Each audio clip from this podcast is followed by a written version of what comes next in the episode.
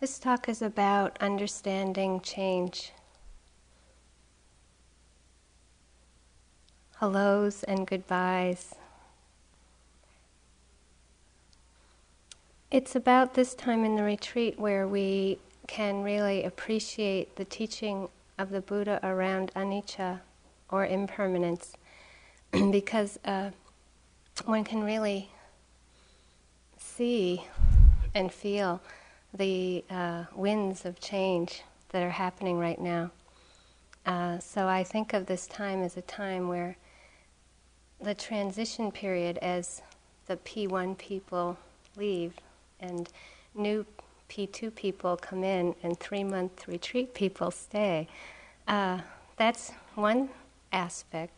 But also, four of the five teachers are leaving and four new teachers are coming. So it's just uh, if you're if you're staying through this time of change, it's quite um, quite a powerful learning experience in terms of transition times.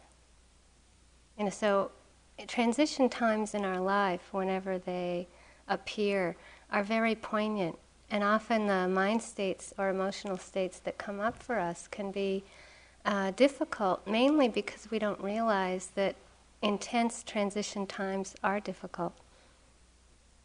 You know, so it's it's uh, really important to recognize this. You know, because if we have the sense that it's not okay to be going through whatever's coming up in relationship to this time of change, then it's really hard to learn or grow from it.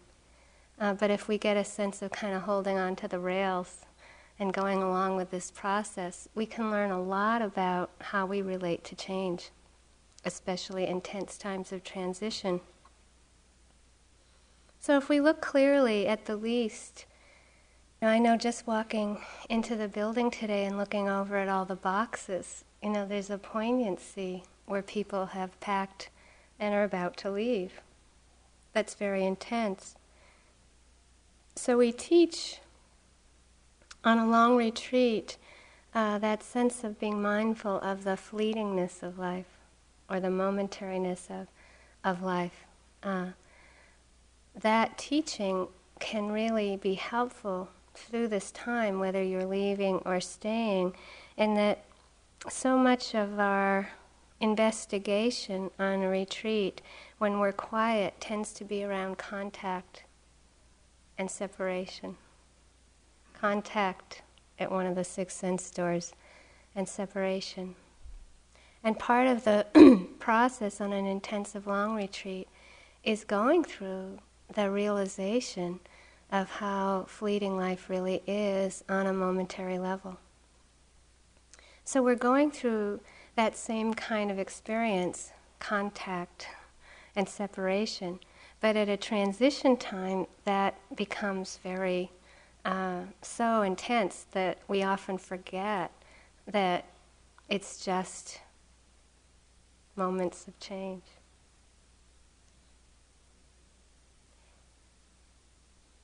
One of the ways I think that we can learn to go through this time with some kind of dignity is to notice how we're relating to the outer change of nature right now.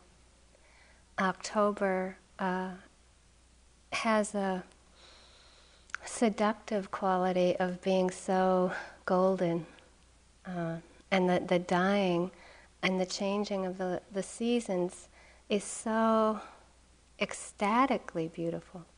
You know, it, there's something that pulls us in so deeply to relate to that kind of change. It, it's kind of unfathomable, really, that something that beautiful can happen and yet be a time of dying.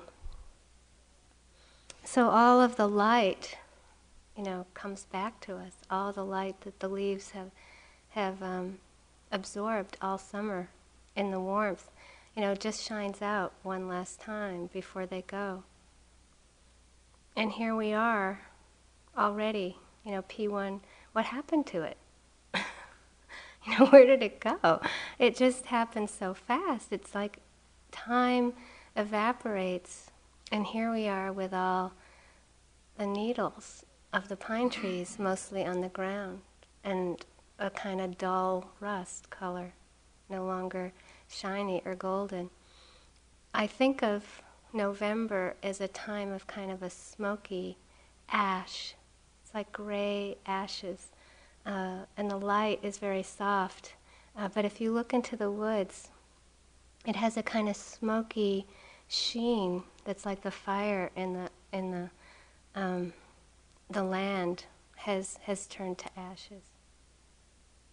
And part of the power in staying on through this is that you start to see the undressed aspect of nature. You start to be able to see more deeply into the woods in the way that you haven't been able to see before. And that's the same thing that will happen inside. It's like in the next six weeks for you, there'll be a, a shedding. You know, it's an undressing. You'll see more deeply than ever. It's just like in the outer way, seeing more deeply the contours of the land and what's really underneath, you know, the surface of the, the trees, the leaves.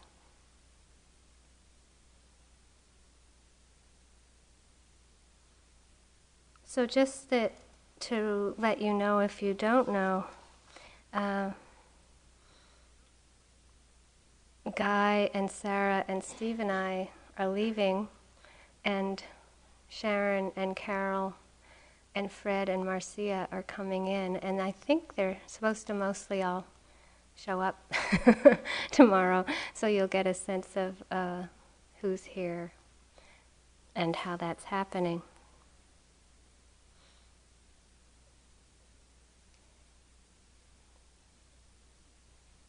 part of the power of creating an intensive retreat, you know, because that word intensive can really get clearer in this time of change on the retreat, uh, happens, the intensity happens because of the silence. And it always amazes me how much we get to know each other, how close we get to each other without talking. You know, so without even knowing it, you usually know the mood of people around you. You know, you notice when somebody isn't in the place that they usually are when they're in the dining room, or maybe they come late to dining room, or you know, you really get to know people, even though we're not talking, in a way that family gets to know each other in the early years of our life. It's like the knowledge, the silent knowledge of each being penetrates to our through our bones. You know, family is like bones. This is a dharma or dhamma family, and we know each other deeply. Uh, so if we're able to recognize this and let the heart be touched by this, the connection that we feel with each other, the interconnection. Uh, when the, the people, some of the people leave, usually the heart hurts. You know, the, the mind door, you know, the ear door receives sounds, the mind door receives uh, emotion, emotional feeling, as well as thoughts. And it's a kind of information that we can learn to be mindful of. You know, so it's possible that if you really get in touch with the care that you have for each other, and that's through all the difficulty, it's the family care where even somebody who drove you crazy, you'll probably miss them. you know, it's ironic, but you know, the people that uh, have been our um, most difficult person tends to be a big loss when they leave. And then the same with someone that we have been more uh, attracted to. It's like there'll be this feeling of, you know, loss and sadness when they leave. Uh, so pl- try not to block that, you know, or think that something is wrong. Uh, that somehow it's an indication that you're not detached enough or not seeing clearly. That's not the case. The case is that if these feelings come up, just to be mindful of them. So love can hurt. You know, if the heart feels, it feels the pain of contact separation. And the teaching is really to bring this balance of deep care and deep non attachment uh, to our relationship to change, contact, separation. So if you find that there are moments, often I know on retreats when there's a change like this, um, that it's often when I'm concentrated, the most concentrated, and I'm not expecting it, and maybe I'm walking through one of the dorms and I see somebody's suitcase, and it just, it's like, it, it just hits me. You know, it goes in, that feeling of the power of change. It's just that intuitive understanding that I might never see that person again, which is the truth. So it might be that you're tired and you know you're grumpy and you don't even care that people are leaving. You know that'll be a mind state that you have too. Or maybe you don't feel anything. You know you'll have that range of indifference or numbness or deep care or just neutral. With the heart engaged, there can be an equanimity as well. Things are as they are.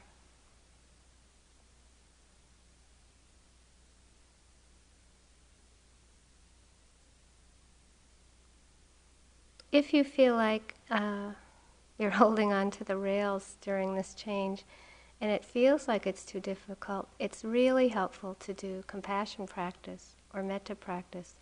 And it's just caring for your heart and, the, and all of our hearts in this process, or sending metta to yourself or metta to each other.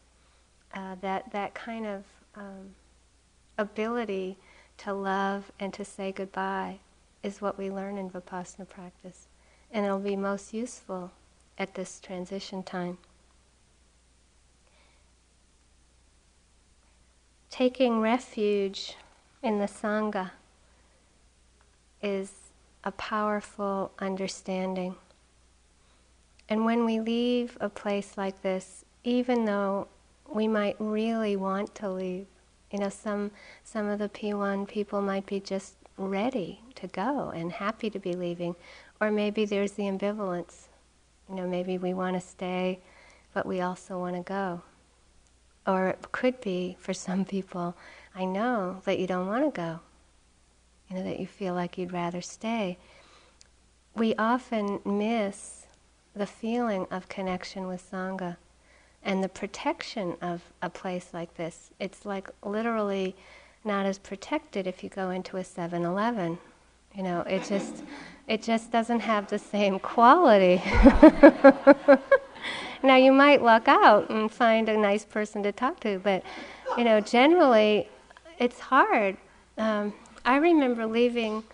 I think it was last year. I did a self retreat and um, didn't have time to integrate at all. Didn't have time to talk to anyone left after about a month and um, was walking into the Hartford airport, there was a man behind the counter that was so kind to me, I started crying.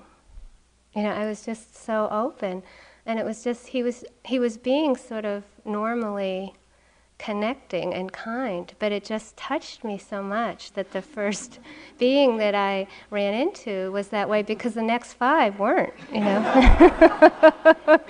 yeah, it was such a good start. Uh,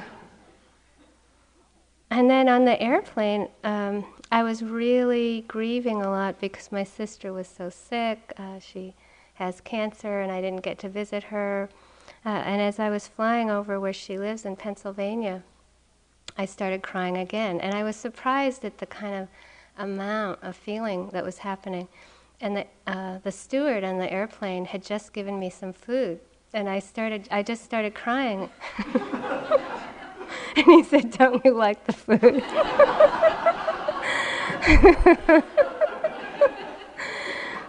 and then you know I hadn't talked to anybody, right? So I'm really ready to talk. So I said, "Oh, my sister's dying," and you know, and he just was so kind, you know, and you'll find that range where people will really be there for you and you'll be so touched by it, and then you'll feel that hardness of people really having to shut down and not be connected and feel the pain of it. You'll be more aware of that, the people that are leaving. It requires a lot of gentleness. I'm sure people have said this to you already. Um, But just remember you're really quiet and you're leaving a very protected environment. Often we're just more sensitive than we're used to being. And there are people out there that will really appreciate the space you're in. And there are others that really won't. And that's that range again of the human world.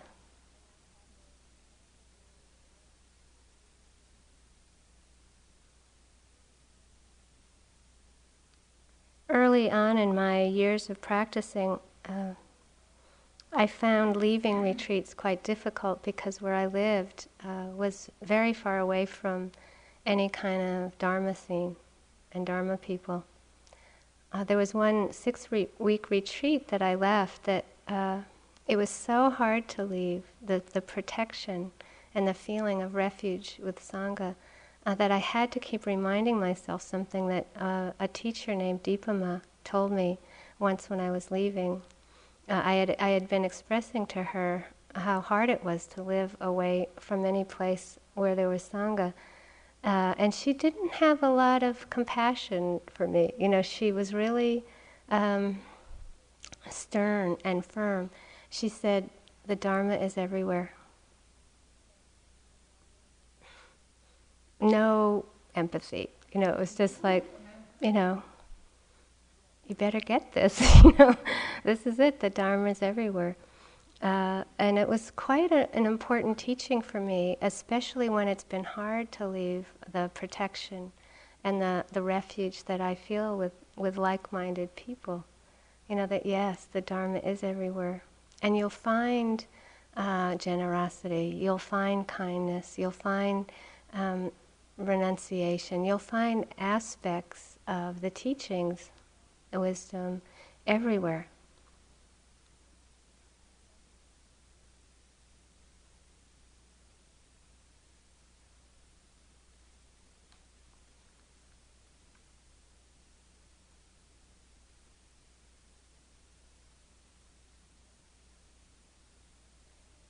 there's a Native American Ojibwe song, part of it that I find helpful uh, when I get discouraged when I'm away from Sangha and I can't find like minded people, which is sometimes I go about pitying myself, and all the time great winds are carrying me across the sky.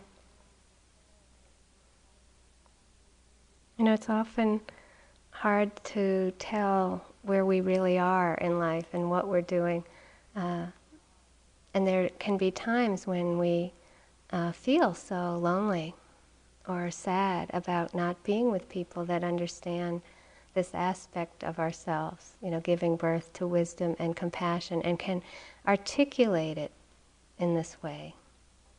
So we have to realize that there's a gratefulness that we can experience for being together, and also, um, also knowing that there are great winds carrying us across the sky when we don't have that.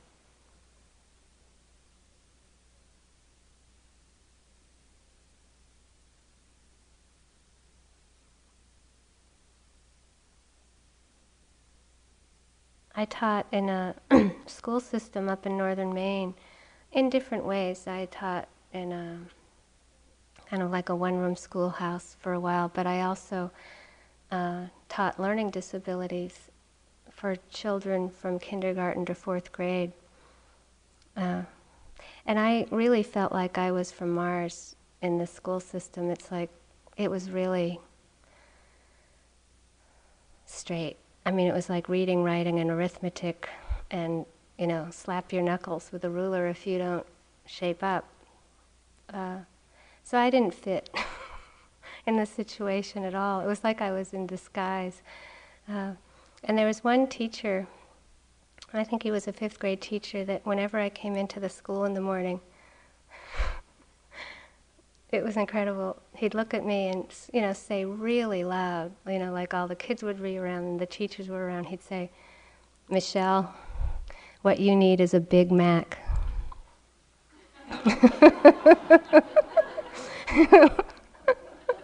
it was just that was his answer to you know my being so different is that if I only would eat a McDonald's hamburger, you know, I could somehow assure them that I was like them. You know, it was just, he was searching or groping for anything that would, you know, connect him to me in some way. it was hard. You know, there are places where maybe not all of us, but there are places where some of us end up after a retreat like this where it takes a lot of inner strength to be in the world and not have a lot of, um, you know, on the surface understanding of what we're doing in our lifetime. You know, but I saw over the course of my years there, you know, that that the teachers, I mean, the students, it was fine, but the teachers and the principal of the school, that we all found a meeting ground. You know, it took it took some time, but we could find a place where we did have um, a deep meeting.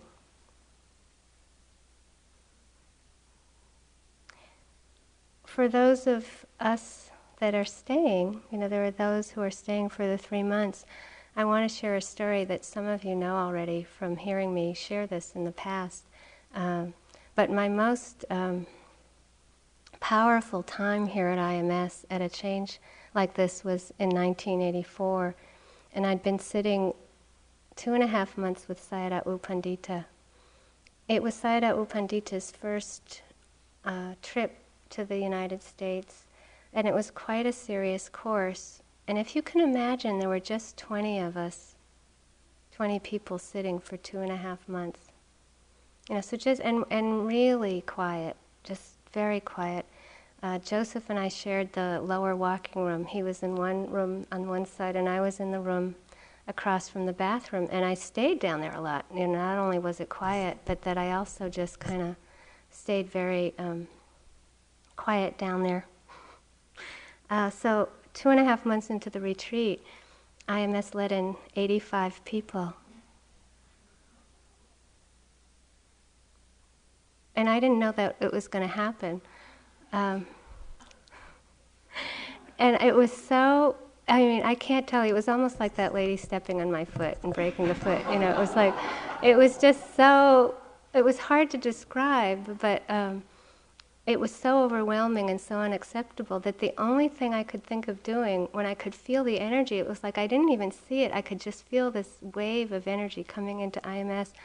Uh, and I went down to the boiler room you know, if you're quiet here, you can hear the heartbeat of IMS. It's like, and it's all coming from the heart center of the IMS, which is the boiler room.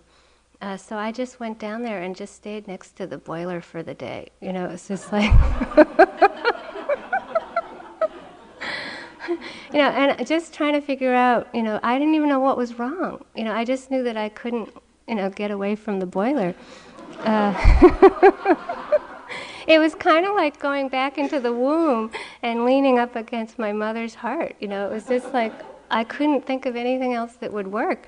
You know, and I couldn't even name what was wrong. It was so weird. Uh, and then late at night, probably around two or three in the morning, I dared, you know, surface. You know, I hadn't eaten that day. I just kind of stayed down there, and I dared surface, and I kind of went up to the um, bulletin board, and Steve had left me a little note, just a teeny tiny note, and we hadn't left notes for each other, so that was kind of different, you know. And I reached up and you know opened it. It was like Christmas getting this little note, and I opened it up, and it said four words: "The barbarians are here."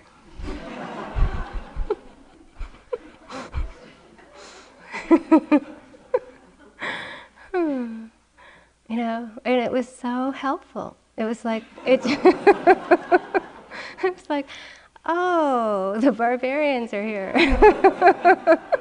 That's what's wrong, you know. and I started to be able to work with, you know, what had happened. You know, it was just an invasion, basically, an invasion of barbarians. you know, so try to well, probably, maybe it's, it depends on what type you are, but if you are the type that I am, when you feel this wave of energy come in tomorrow, you know, they're not, they're really, it takes so much to.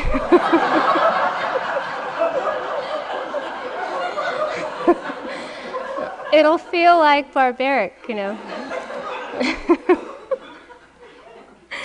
they're going to be slamming doors and, you know, they're going to take your place in the dining room. They're going to take your walking place. They might take your zafu. You know, it's really hard. It's like, um, and it requires a certain amount of patience uh, because you'll miss the people that were here. You know, even the most difficult ones will become these idealized, you know, they'll become icons of virtue, you know. uh, and the comparison and the judging, uh, you know, you'll look at how they're eating and how much food they take, and, you know, it's just, it'll go on and on. How they walk, how they sit. Uh, and just try to have that sense of whatever's happening. And then there'll be the sense of, well, who's that? You know, there'll be the pleasant feeling and the attraction and having to go through getting used to a whole new group of people. Now, I can say, you know, keep your eyes down, but that's not going to be the whole thing because just the hearing and the sounds uh, and the people moving out of, in and out of the dorms, it's like one thing to remember is how hard it is to get ourselves here. And it takes so much energy for people in the world, like we went through, to get here, but you'll forget that already. And then they're just going to come in here with their foot on the gas. Uh, but one of the great things about people coming in in the middle of the retreat is that they catch the mindfulness. It's like catching a cold. You know, it's like they, it's so powerful, this, the silence in here. You'll forget because you're in it, but most people who I've talk to who come in here to visit, they're just astounded by how quiet is quiet it is in here. And for people that don't know about the practice, it can be intimidating. You know, it's so quiet. So give it a few days. You know, just this this this um, time of transition.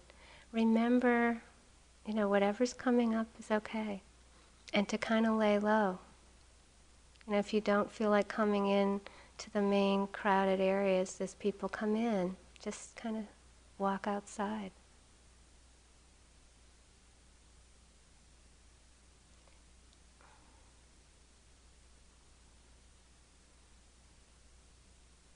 In the next few days, just try to remember, um, of course, you know, hold on to your mindfulness practice. You know, use it You'll need it more than ever.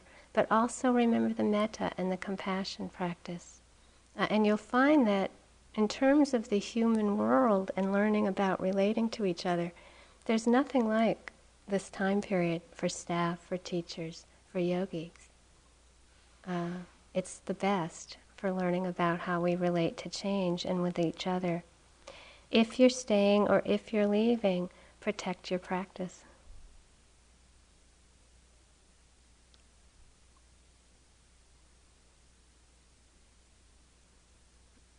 Often when we leave a retreat, uh, there are things that we remember later that have had the most impact on us, and they're not always the things that we thought it might be. In the Burma retreat that I teach now in Upper Burma with Sayadaw U Lakkhana, there was a um, young man, a son of a, a dear friend of ours, who came. And he's about 26 and came from a very hopped up life in the city of New York, you know, really a city rat and had spent many years there. So the shift from his life in New York City to this monastery in Upper Burma was a bit, you know, of a challenge, you know, of slowing down into it. And everyone in the retreat could see how restless he was. Uh, and there was even one night where uh, you're not supposed to leave the monastery.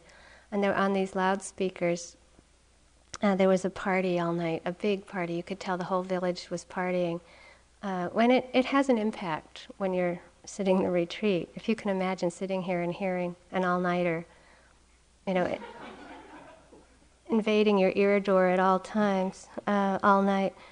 Uh, so he snuck out to go to the to find the party, and and the, the, every village person told him to go back to the monastery you know, it was amazing. They don't even speak English, and they would just you know. you know, and can you, you can just see the difference in, in a Buddhist culture. It's like they all knew who he was. They'd never seen him and knew who he was. They knew what he was doing there, and they told him to go back. You know, that's amazing in and of itself. And that was the first kind of big teaching for him there was just, whoa, you know, and it kind of brought him deeper inside. And then um, I had told him that he needed to bring, you know, actual cash into Burma, and he didn't believe me, and he brought a credit card, you know, which it, you know, they don't work in Burma. You know, this is, you know, he just would show his credit card, and you know, it just isn't what people want. and so we had to uh, get his mother to send some money in with somebody, uh, and this person gave it to him, and he immediately lost it. It was like three or four hundred dollars. I know it was three hundred dollars, and he dropped it.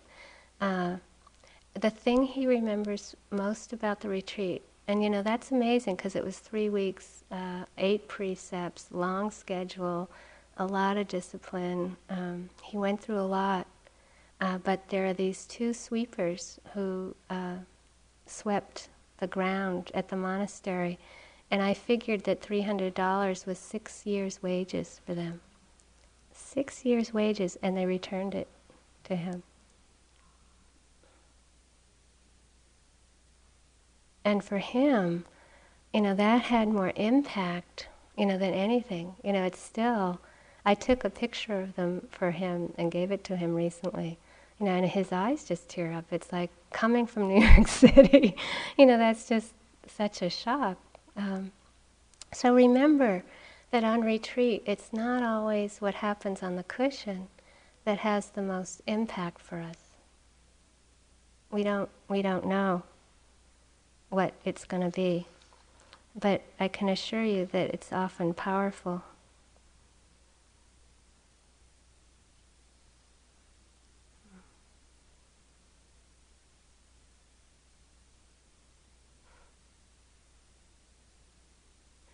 Uh, so I thought maybe we could um, do a little metta uh, for about 10 or 15 minutes.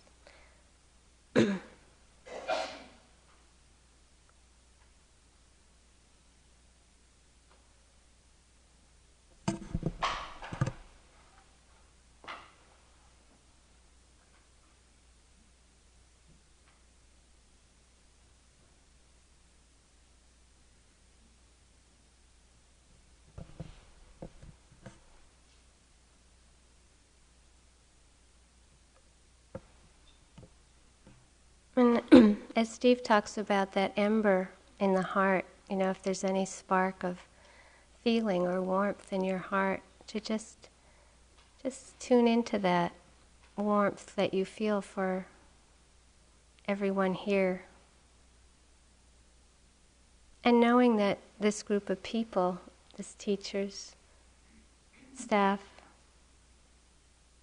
and students, all of us we'll never be together in the same way again?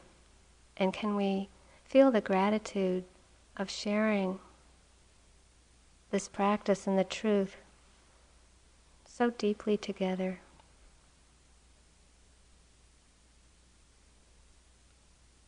And even though some people are going, some people are staying, can we wish each other well?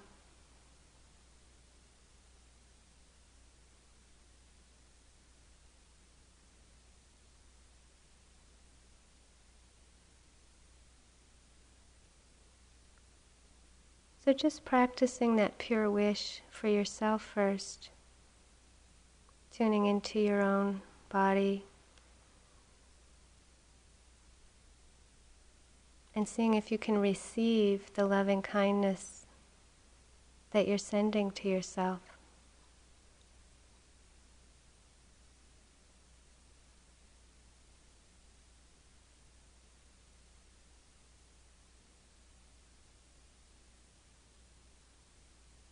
Giving birth to loving kindness, understanding, connectedness.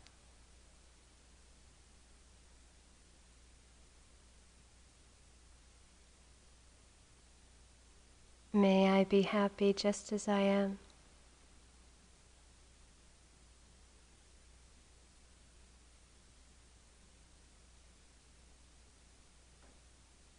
May I be peaceful with whatever is happening.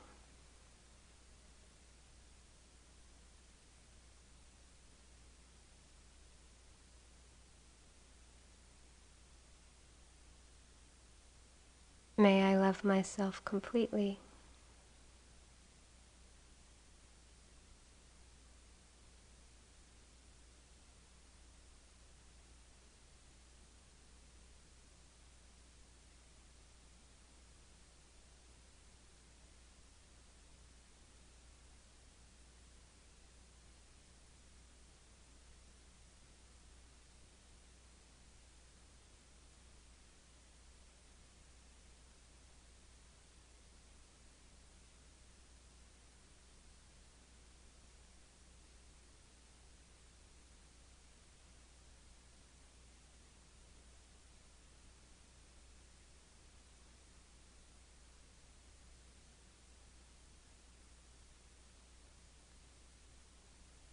May I be safe and protected from inner and outer harm.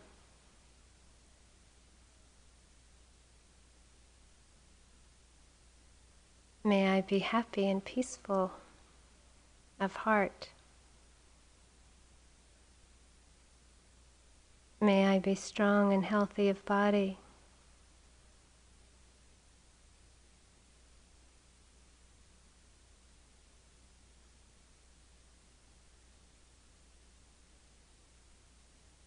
May I take care of myself happily while living on this earth.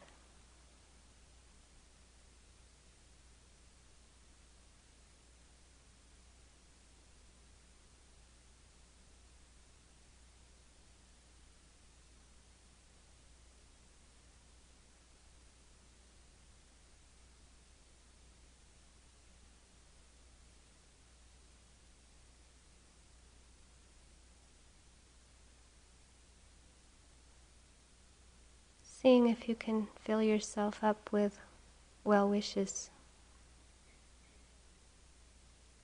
like an empty glass fills with water.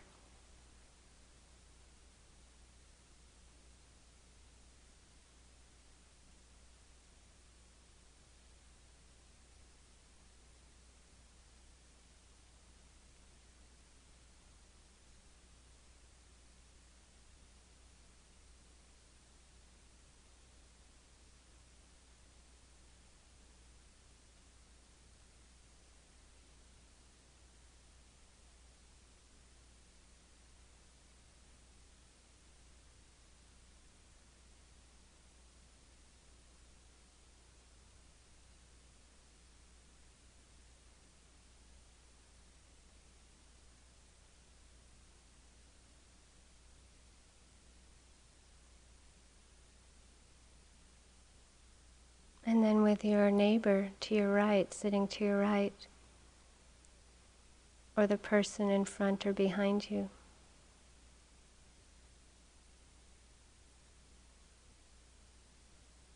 Just seeing if that loving kindness or well wishes could spill over to your neighbor.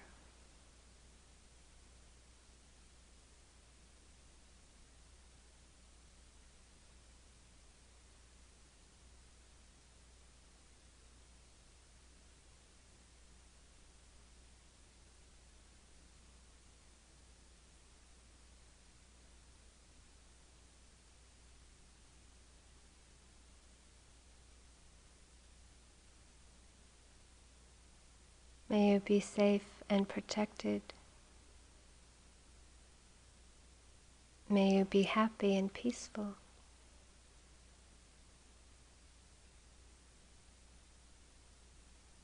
May you be strong and healthy.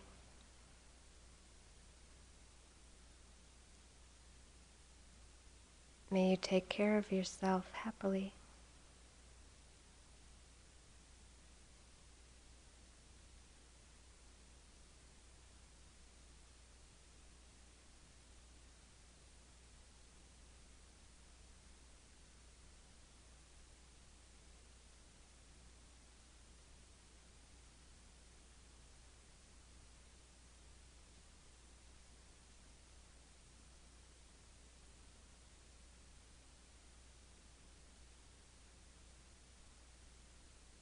Then with your neighbor to your left or in front or behind you.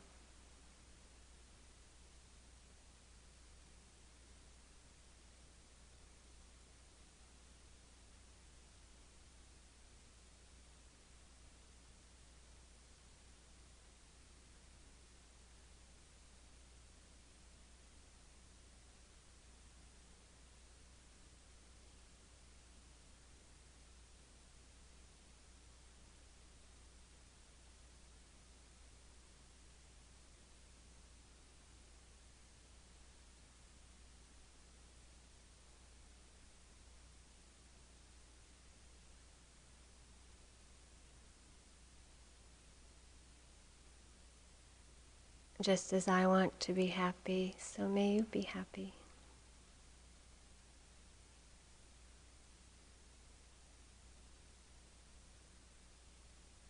Just as I want to be peaceful, so may you be peaceful.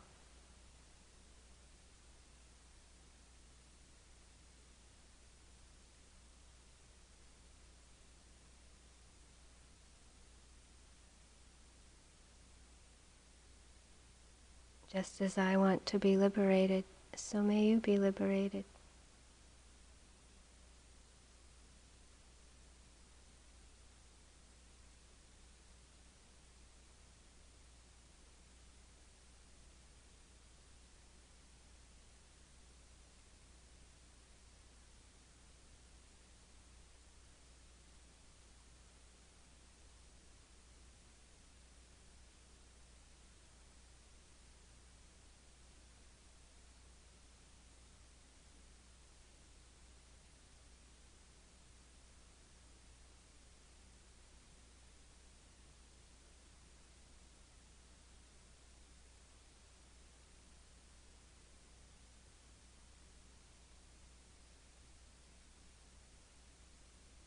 If you can, having that sense of this well wishing spill over to all of us in this room,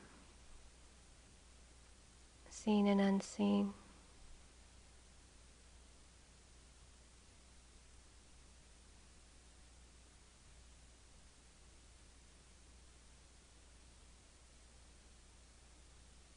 Receiving the loving kindness being sent to us.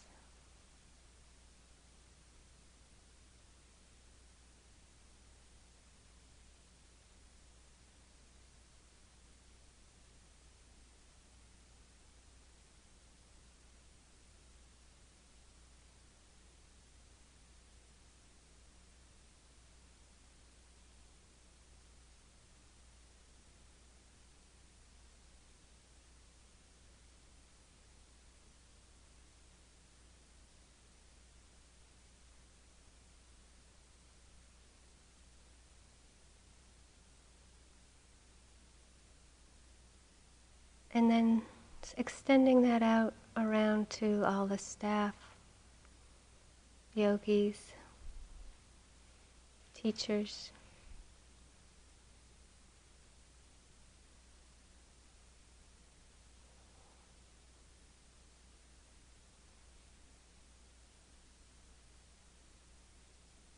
And remembering our Sangha includes the chickadees and chipmunks. The dogs, cats, or birds, deer, flies, all the beings.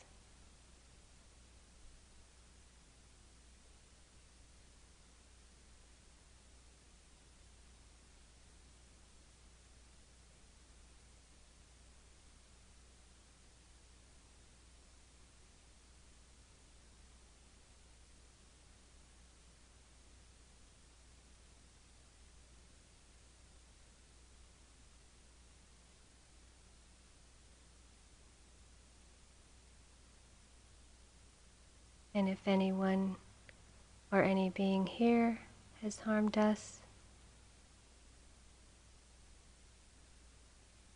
we work with forgiveness.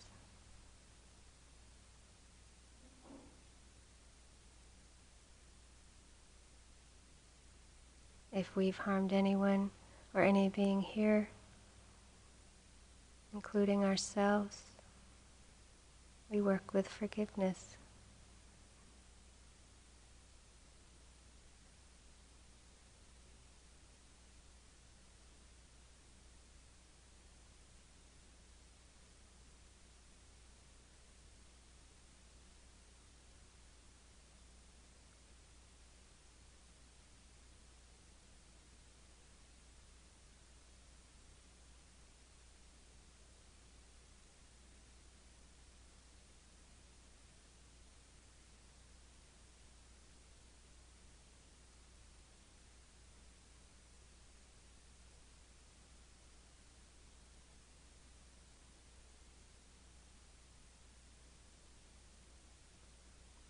And I'd like to end with a chant that came to me during this time of my sister's illness that is like a very quick Brahma Vihara chant. And especially for those of you who are leaving, it's helpful to know just one little thing to say, one little touchstone. And this chant is a tune I heard when I was in Burma each time, where the monks and nuns chant this chant for seven days and seven nights. Non-stop, they take turns, and it's a beautiful tune, which I'm a bit of a sucker for. So I put this to this tune. So the first part of it is something, it's very simple, just one line.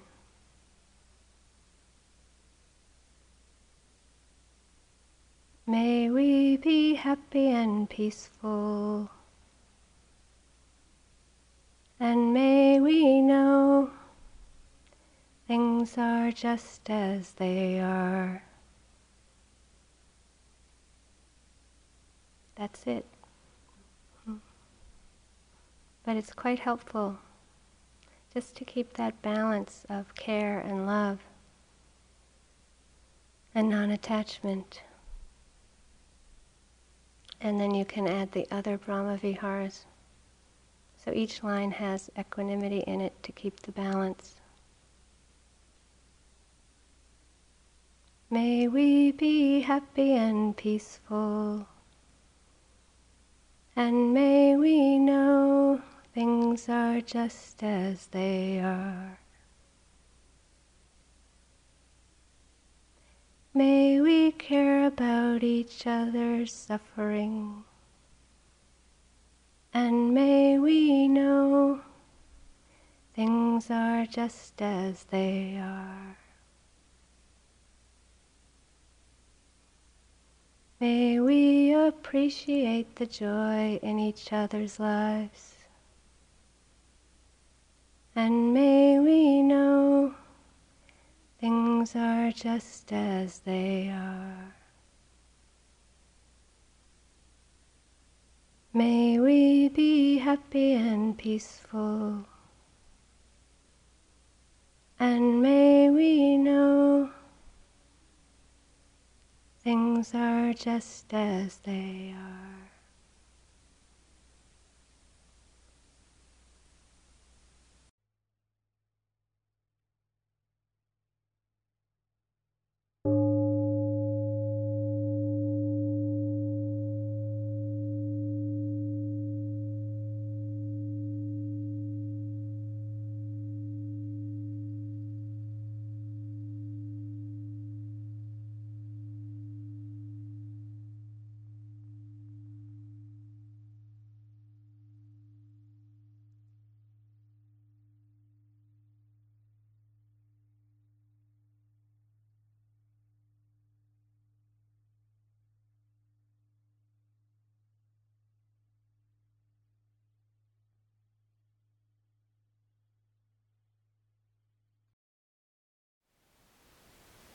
Thank you for listening. To learn how you can support the teachers and Dharma Seed, please visit dharmaseed.org slash donate.